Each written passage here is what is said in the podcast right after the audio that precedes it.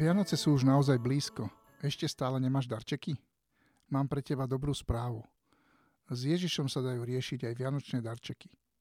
Lebo jemu skutočne záleží na tvojom živote, na tvojich starostiach, na tom, čo ťa trápi a čo potrebuješ. Týmto posolstvom sa začali aj tieto adventné podcasty. Začali sme tým, že potrebujeme naozaj uveriť. Uveriť Bohu, že je nad všetkým, všetko riadí a že to, čo hovorí jeho slovo, je pravda. A jeho slovo hovorí, že má naše životy v rukách, že mu na nás záleží a že nás má rád. Ak tomu naozaj uveríme, vydávame sa na novú cestu, cestu viery a dôvery. Vstupujeme do vzťahu, vzťahu s Bohom. S Bohom, ktorý nám nie je vzdialený, ale je úplne blízko nás.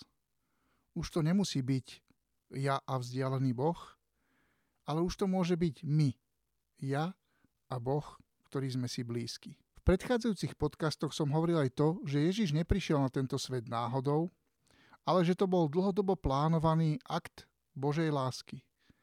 Ježiš dokonca neprišiel v nejakom náhodnom čase, ale v tom najvhodnejšom čase pre ľudstvo. Svetý Pavol to nazýva plnosť času. Keď sa naplnil čas, keď bol ten najvhodnejší čas, vtedy sa Ježiš narodil. Dlhé stáročia celý Izrael očakával Mesiáša, ale Boh to poistil, ak to môžeme takto povedať, a poslal pred ním ešte posla, tak ako slúbil. Áno, Boh je natoľko prezieravý a tak dobre nás pozná, že vie, že potrebujeme ešte predtým posla. Evangelista Matúš nám to dovysvetľováva, keď hovorí o tom, ako Ján Krstiteľ, áno, on je tým poslom, verejne vystúpil že Ján je ten, o ktorom prorok Izajáš povedal Hlas volajúceho na púšti, pripravte cestu pánovi, vyrovnajte mu chodníky. Aj sám Ján sa tak identifikuje, keď sa ho na to pýtajú farizei. A k tomu ešte jedna zaujímavosť. Židovská Biblia sa končí knihou proroka Malachiáša. Nový zákon sa začína evaníliom svätého Matúša. Posledná kapitola Malachiáša sa začína slovami, ako pán pošle svojho posla, ktorý mu pripraví cestu, a končí sa slovami, že pán pošle proroka Eliáša, ktorý obráti srdce otcov k synom a srdce synov k otcom. A nasledujúca kniha svätého písma, teda Evangelium podľa Matúša, sa začína Ježišovým rodokmeňom a narodením a hneď potom nadvezuje na prísľub z proroka Malachiáša, a hovorí o Jánovi Krstiteľovi, poslovi, ktorého posíla Boh, aby pripravil cestu jeho synovi. Kňazi a levíti, ktorí boli poslaní za Jánom Krstiteľom, o tomto kontexte veľmi dobre vedeli. A preto sa ho pýtali, či je Mesiáš. Keď odpovedal, že nie je, hneď ďalšia otázka bola, či je Eliáš. Pretože toho Malachiaš zasluboval pred príchodom Mesiáša. Ján to o sebe nechcel povedať. Vyhlásil, že je iba hlasom volajúceho na púšti podľa proroka Izajaša. A učeníkom to vrtalo v hlave. A po Ježišovom premenení na vrchu sa ho pýtajú, prečo teda zákonníci hovoria, že musí najskôr prísť Eliáš? A Ježiš im odpovedá, ba Eliáš už prišiel a nespoznali ho, ale urobili s ním, čo chceli. Ján si nechcel sám prisvojiť Eliášovstvo prislúbené v Malachiášovi, no pán Ježiš mu to priznáva. Písmo v tom má teda jasnú kontinuitu. Posledná kniha Starého zákona hovorí o poslovi pred Mesiášom a prvá kniha Nového zákona hovorí o tom poslovi a o Mesiášovi, ktorému posol slúži. No na čo chcem poukázať tento týždeň je to, že keď aj bol Jan Krstiteľ predpovedaný, vyvolený. A ako hovorí aniel Zachariášovi, mal byť naplnený Duchom Svetým už v matkinom lone, čo vidíme pri stretnutí Panny Mária a Alžbety, Jánovej matky. Predsa mal svoje chvíle neistoty a hľadania. Stretol sa s Ježišom, pokrstil ho, rozprávali sa spolu, boli dokonca vzdialenejšia rodina. A predsa, keď bol v ťažkostiach, nespravodlivo zatvorený v prísnom väzení, Napadali mu všelijaké myšlienky. Dokonca raz poslal dvoch svojich učeníkov, lebo viacerí jeho učeníci sa zdržiavali blízko pevnosti, kde bol väznený, aby mohli byť s ním, aby šli za Ježišom a spýtali sa ho, či je naozaj Mesiáš. Oni šli, prišli za Ježišom a povedali mu, Ján Krstiteľ nás poslal k tebe sa opýtať, či si ten, ktorý mal prísť, alebo máme čakať iného. Jánovi učeníci prišli práve v čase, keď Ježiš uzdravil veľa chorých, slepých a oslobodil mnohých od démonov. Ježiš ukázal na ten zástup uzdravených a povedal Chodte a oznámte Jánovi, čo ste videli a počuli. Slepí vidia, chromy chodia, malomocní sa očistujú, hluchy počujú, mŕtvi vstávajú a chudobným sa zvestuje evanílium.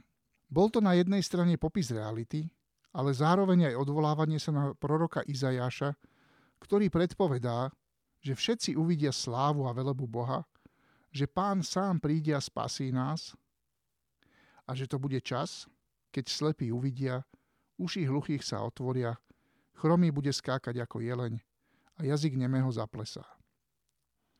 A Jan Krstiteľ veľmi dobre chápal obidva rozmery. Dostal svoju odpoveď a mohol byť povzbudený, že dobre naplnil svoju misiu posla a predchodcu. Úžasný je však Ježišov postoj.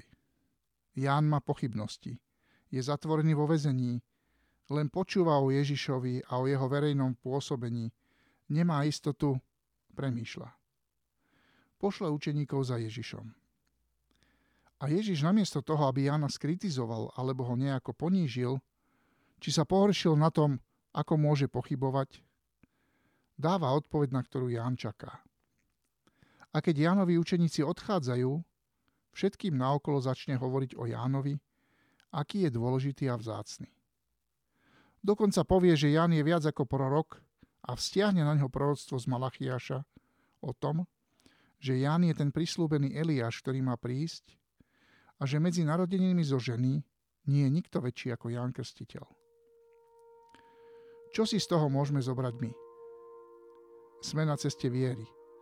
Snažíme sa kráčať za Ježišom, byť s ním. Teraz aktuálne sa pripraviť na jeho narodeniny. No občas na nás prichádzajú rôzne pochybnosti. Či sa o nás postará, či nás miluje. Možno sa cítime sami a zdá sa nám, že Ježiš je ďaleko, alebo že nevypočul nejakú našu modlitbu. Ale my môžeme prísť za ním – Môžeme mu povedať o našich starostiach a pochybnostiach. A vedieť, že on sa nepohorší, neodoženie nás, nebude o nás hovoriť zle. Práve naopak, on nám chce dať odpovede, ktoré hľadáme, chce nám dať prijatie a svoju blízkosť. Pane Ježišu, ďakujeme Ti, že Ty nás vidíš úplne inak ako my sami že Ty na nás pozeráš svojim láskavým pohľadom plným odpustenia, že si ochotný nás prijať, že si ochotný nám odpovedať na naše pochybnosti, že nás neodsudzuješ, že to považuje za normálne, že nás berieš aj s našimi pochybnostiami a s našimi úzkosťami alebo starostiami, že vieš, čo prežívame, a ty si ten posledný, ktorý by nás chcel odsúdiť. Ďakujem ti za to, že každý z nás môže prísť k tebe. Že každý z nás robí chyby, každý z nás hreší, každý z nás má nejaké slabosti, ale tebe to neprekáža. Ty nás miluješ a na to si prišiel, aby si nám ukázal lásku Otcovú lásku a Tvoju lásku. Prosím ťa za každého jedného, čo počúva tento podcast, aby mal tú milosť zažívať Tvoju lásku. Aby sa neodsudzoval, keď má nejaké pochybnosti, keď premýšľa nad niečím, čo súvisí s vierou a nemá istotu. Prosím ťa za každého jedného z nás, kto počúva tento podcast, aby mohol nájsť vo svojom srdci pokoj. Pokoj z toho, že Ježiš je ten, ktorý príjima. Ježiš je ten, ktorý objíma, Ježiš je ten, ktorý chápe. Ďakujem ti, Ježišu, že si ten, ktorý nám rozumie. Ktorý nám rozumie, ktorý vie, aké je to byť človekom. Ktorý vie, aké bremená človek nesie, s čím sa potýka, čo ho ťahá dole. A ty nám rozumieš v našich ťažkostiach, ty nám rozumieš aj v tomto čase, v tomto čase predvianočnom, predvianočnom zhone. A prosím za každého jedného z nás, kto má teraz nejaké problémy, ťažkosti, choroby, je možno nevládny, aby mohol zažiť tvoje navštívenie, aby si mohol vzbudiť vieru, aby tieto Vianoce mohli byť pre neho takým špeciálnym zážitkom alebo špeciálnou skúsenosťou toho, že Ježiš mu je tak blízko, ako sa len dá. A prosím aj za tých, ktorí sú neveriaci, ktorí sú hľadajúci, ktorí možno len premýšľajú nad, nad Ježišom a nad kresťanstvom a nad, nad takýmito vecami, aby toto bol čas, kedy ťa Ježišu nájdu. Kedy pôjdu za tebou, kedy ti otvoria srdce a nájdu pokoj, nájdu radosť, nájdu zmysel života v tebe. Amen.